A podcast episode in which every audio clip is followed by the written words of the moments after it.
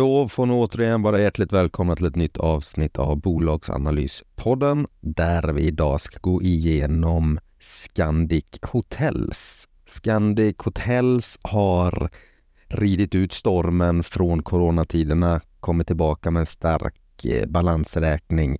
Dock är företaget ett av börsens mest blankade bolag. Blankningarna är i dagsläget uppe på ungefär 13,79 procent. Vilket borde vara en varningsflagga för blankarna har haft eh, rätt i det mesta under 2023. Frågan är om de kommer få det även under 2024. Scandic har kämpat en hel del med skuldsättning som de har bantat ner men fortfarande har en bit kvar. I övrigt så bedriver Scandic hotellverksamhet där den största inriktningen är mellanklasssegmentet. Det håller framförallt till den nordiska marknaden men finns också i exempelvis Tyskland. Största intäktsbenet är givetvis hotellnätter men det håller även på med event, eh, konferensrum och lite övriga små ben. Men jag tycker vi hoppar in direkt och kör Scandic Hotels.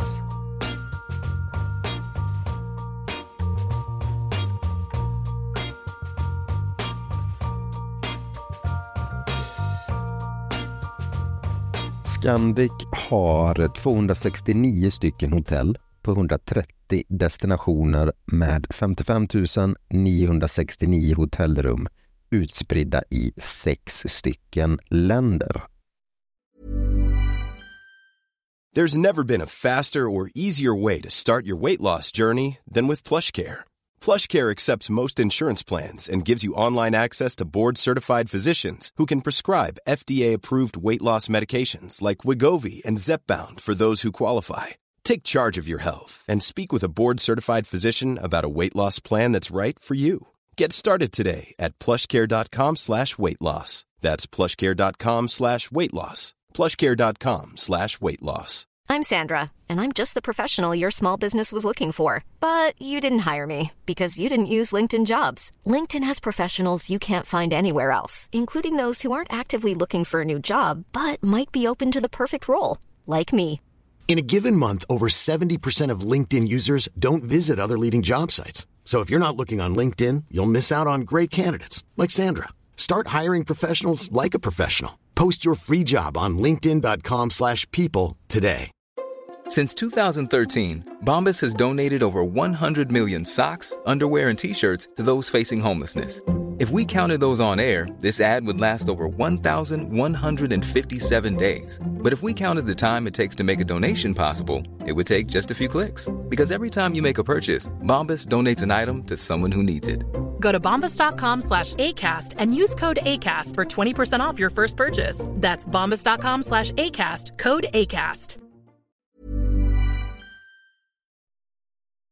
Sverige har flest hotell med 87 stycken där det har 18 397 rum. Sen har det även eh, i pipeline ett nytt hotell med 538 rum. Norge har 83 hotell med 16 244 rum och ett hotell i pipeline med ytterligare 349 rum. Finland 61 hotell, 12 835 rum, två stycken pipeline, 459 rum. Danmark 30 hotell, 6036 rum, lagt ner ett hotell eller har i pipeline att lägga ner ett hotell ska jag säga med 342 rum. Övriga Europa 8 hotell, 2457 rum med egentligen inga förändringar. Det här kommer vi gå in på senare, men eh, Sverige är största marknaden väldigt tätt följt utav Norge. Men eh, siffrorna och fördelningen på det som sagt har vi sen. Huvudsyftet med Scandic är ju hotell för mellanklasssegmentet. Eh, det är inga lyxhotell och det är heller inte eh, sunkiga hotell utan det är helt normala hotell du kan åka till på skidorter eller när du ska besöka Göteborg eller Stockholm eller Helsingfors eller vad det nu kan vara. Intäkterna är att du betalar för rummet, du kan betala extra tillägg i deras restaurang om du ska ut och äta. Har du konferens eller event så kan de hjälpa till att anordna det här. Och sen finns det alltid mer försäljning på hotellen om det skulle vara så. Det kanske finns några schampoflaskor eller dylikt. Det är egentligen inga konstigheter utan det är en ganska enkel affärsmodell som jag tror att alla vet hur den fungerar. När det expanderar sin affär så går det in genom att köpa upp ett nytt hotell eller det tar över ett hotell på antingen en ny marknad eller att det lägger till nya rum i en befintlig fastighet. Scandic äger inte byggnaderna, men det, det, det äger insidan. De hyr till exempel av Pandox, är en väldigt stor eh, aktör som de hyr av. Eh, Pandox äger fastigheterna, Scandic hyr fastigheterna och där i har de sin hotellverksamhet. De har också delat upp sina avtal, vilket jag tycker är ganska viktigt att kunna om man ska förstå sig på Scandics eh, affär.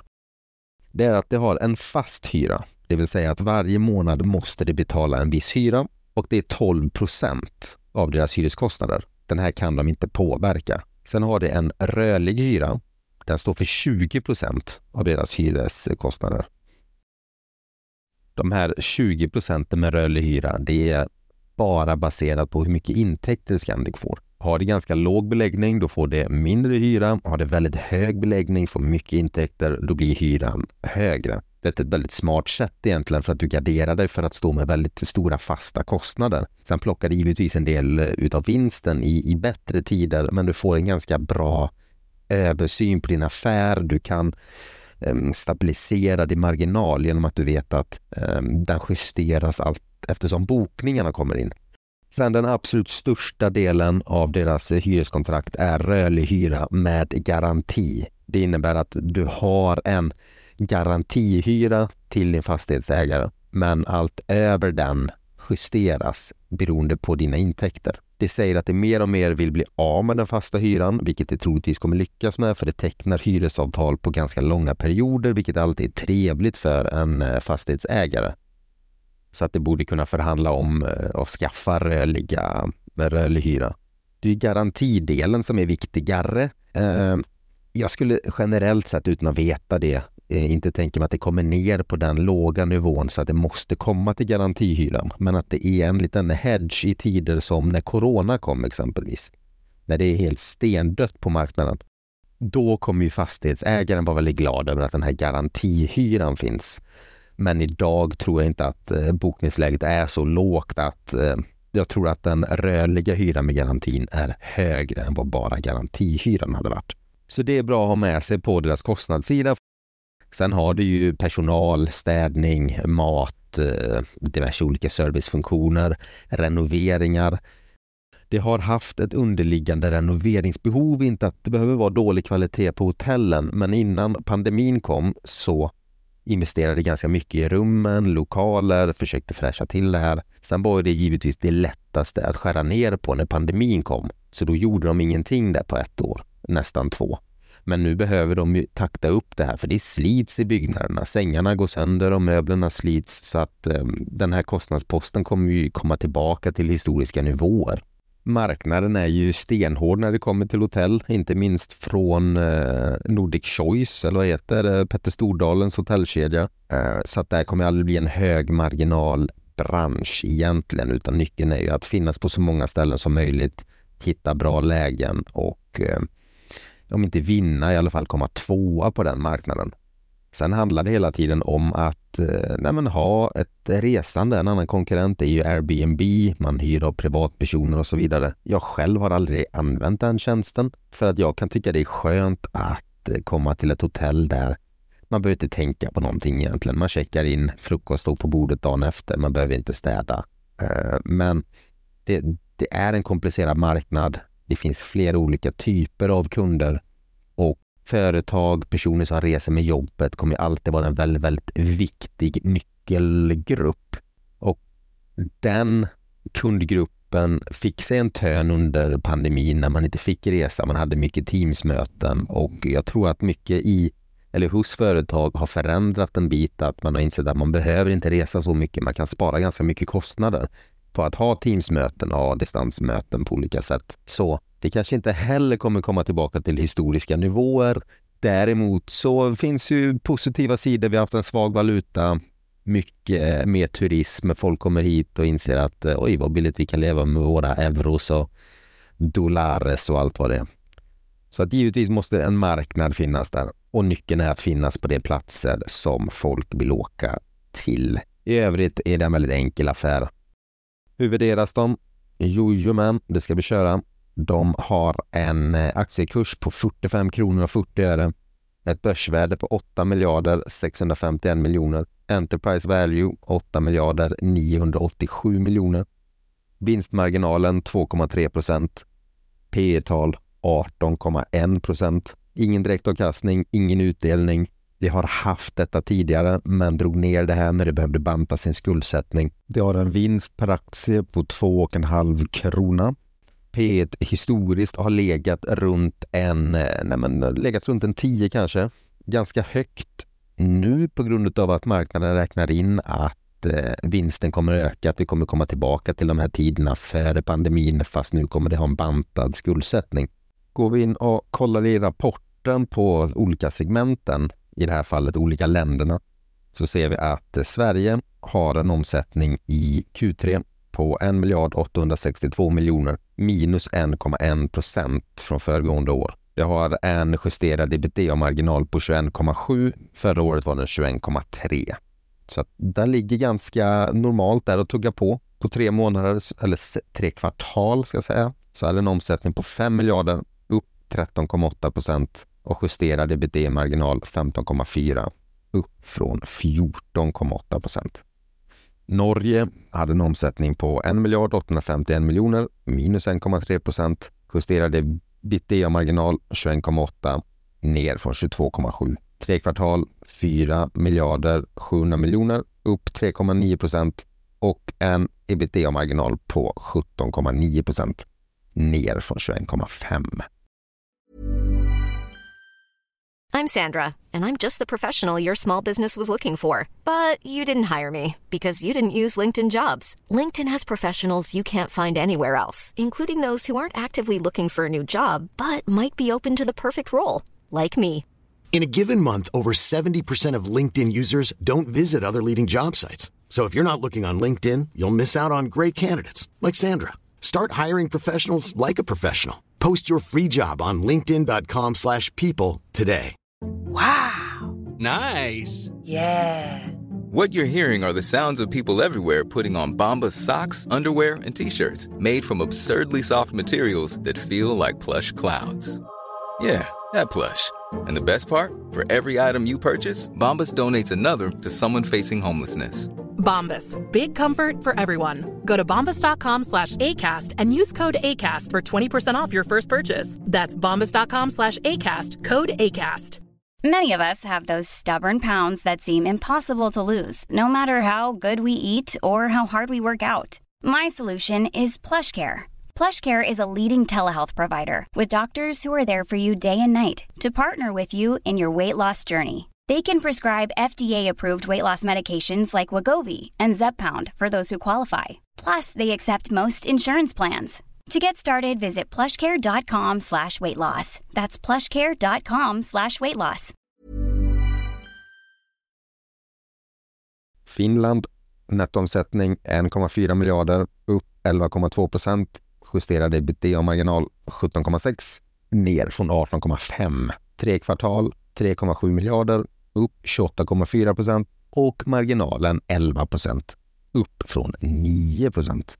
Övriga Europa, nettoomsättning på 1,2 miljarder, upp 22,2 procent, justerad ebitda-marginal 19,2, ner från 24,1. Tre kvartal, 3,1 miljarder omsättning, upp 42,1 procent och en marginal på 13,6, ner från 17,8. Marginalen har ju slått på detta affärsområdet på grund av den eh, höga tillväxten.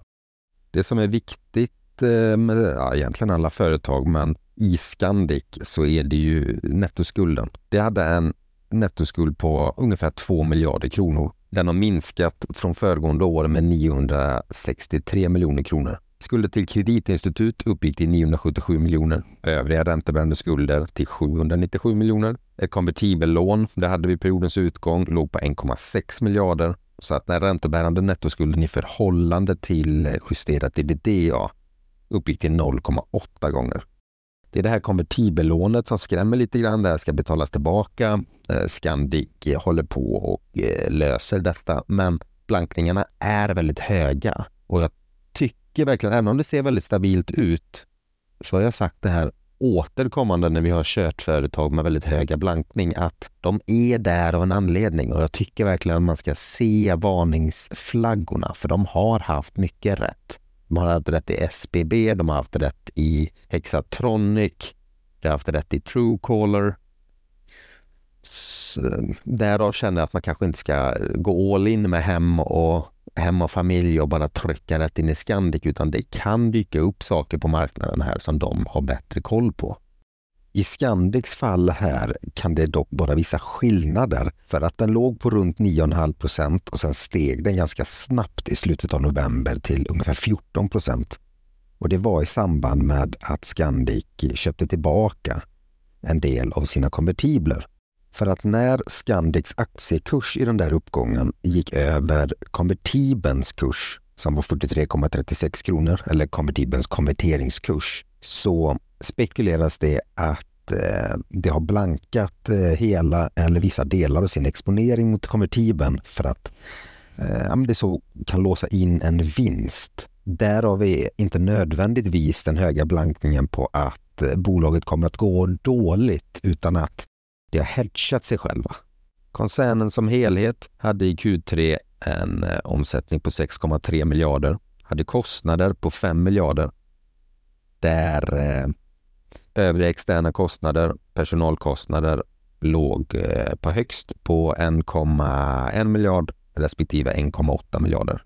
Hyreskostnaden ligger sedan på 700 miljoner. Övriga externa kostnader kan ju vara om man behöver eh, renovera lite grann och sådär.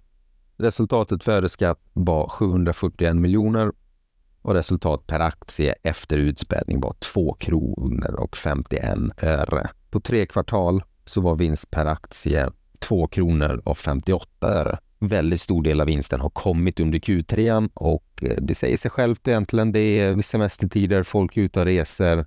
Säsongsvariationerna är väl här väldigt eh, tydliga januari till december förra året så gjorde det exempelvis en vinst eh, per aktie efter utspädning på 2,21 kronor. Så det ligger ju och taktar. Det är haranget, men nu är det som sagt på tre månader så den kommer väl förhoppningsvis öka en aning. Kassaflödet från den löpande verksamheten var 2 miljarder. Det har amorterat, det har betalat ränta, det har haft eh, nettoinvesteringar i verksamheten, till exempel på 100 miljoner tog det nu sista kvartalet de nivåerna kommer säkert behöva gå uppåt successivt, men att det håller i pengarna. Likvida medel från periodens början var 506 miljoner och likvida medel vid periodens slut var 1 miljard 438 miljoner. Rent generellt så tycker jag det ser helt okej okay ut. Det är väl konvertibellånet som är lite av en risk. Det här förfaller i oktober eh, 2024 Sen finns också eh, möjligheten, risken, chansen, använd vilket ord eh, ni vill, att det här kommer konverteras till aktier. Men där är väl ett, Eh, ett huvudfokus att försöka beta av det här eller betala ner den här skulden. Sen är det hela det här eh, biten, konjunkturen är tuff, folk reser mindre, företag kapar kostnader, det blir mindre hotellnätter, mindre events, mindre konferenser och det här är ju nytt nyckelgrupp för Scandic att det här får ju inte gå ner. Det kan parera det här till en viss del med sina rörliga hyreskontrakt som baseras på hur mycket intäkter det får in på respektive hotell. Det kan även skära kostnader genom att inte renovera, hålla ner ehm, standarden kanske en aning. Men det är ju kostnader bara det sparar kortsiktigt för de här behöver ju ändå investeras i verksamheten så småningom om det ska behålla den standarden det har. Det har även en del investeringar i deras IT, bokningssystem. Det kan effektivisera det här, att alla ska ha samma. Man kan kapa personalkostnader. Man kan samordna på ett helt annat sätt. Men jag tycker ändå det växer på fint. Deras nettoomsättning ökade med 5,2 procent. Beläggningsgraden uppgick till 71 procent, upp från 70,5. Det här är ju en beläggningsgrad som eh, 100 procent, då är det ju verkligen goda tider. Jag har svårt att se att man ska kunna komma upp i beläggningsgrader på 100 procent, även om det måste vara målet. Men 70 procent är, det är inte dåligt ändå. Det är att sju av tio rum är uthyrda. Det som också är väldigt viktigt nyckeltal för dem, det är ju REVPAR. Och det är den genomsnittliga intäkten per tillgängligt rum. Den här ökade till 933 kronor, upp från 875. Och det här handlar ju om prishöjningar. Har du en lojal kundgrupp, du kan ha ju lojalitetsprogram, du knyter samman en viss till att den kommer alltid ta Scandic Hotels. Så får man ju de här som återkommande kunder, troligtvis till lite bättre priser, men de är också lojala så att de eh, kanske ändå kommer gå med på om några kronor kommer höjas på bokade rum. Och även den övriga massan, att ska du till Oskarshamn, låt oss säga, och det bara finns ett hotell där och då är det ju det Scandic, då kan du egentligen sätta de priserna du vill på det här hotellet och då ökar du den här RevPAR.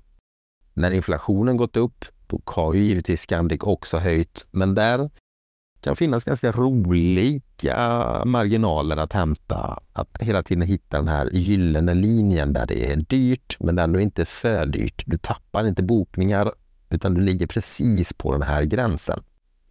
Någon form av prognos. Jag hade kanske inte eh, sett det som en tillväxtraket, även om det växer på. Så kan de här eh, lätta omsättningstillväxten ha försvunnit med de här att man kan höja priserna på rummen. Utan nu behöver det kanske växa framför allt eh, genom att expandera till fler hotell, skapa nya rum. Jag brukar vilja räkna eh, tror det bästa om företagen, men jag tycker ändå man ska ta lite höjd för sämre tider. Så säg att de når en omsättning på 22-23 miljarder med marginal på runt 5-6 procent. Då kan det landa ett resultat per aktie på ungefär 4 kronor. Då blir det ett P tal på ungefär 11, vilket inte är jättedyrt utan ja, men ganska rimligt skulle jag vilja säga. Men det finns ju den här stora eh, marginalförbättringen med bättre priser, lite lägre kostnader, eh, räntesänkningar. Så att eh, jag kan ändå tycka värderingen ser relativt attraktiv ut, men man ska ha en väldig koll på blankningen. Mycket kan hända. Det är svajigt där ute, men det finns eh, definitivt intressanta tankegångar man kan ha om Scandic dagens värdering på P18 tror jag att det kommer finnas mer vinster att hämta, mer prishöjningar och att eh, konjunkturen kommer liksom ligga kvar, resandet kommer att bestå. Så där får man göra en liten övervägning vad man själv tror om att eh, det värsta är förbi och det kommer bli bättre framöver, för då kommer beläggningsgraden öka, den kommer gå upp från 70 procent. Det kommer resas mer, folk får mer pengar i plånboken, du kommer kunna höja priserna och då är vi tillbaka på de nivåerna som var innan pandemin, vilket marknaden börjar ta ut redan nu. Så det finns en del gött att eh, forska i om man är intresserad av Scandic. Det är många olika parametrar för en väldigt i övrigt enkel affär.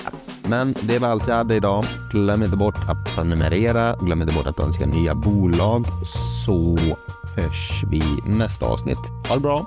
Hej!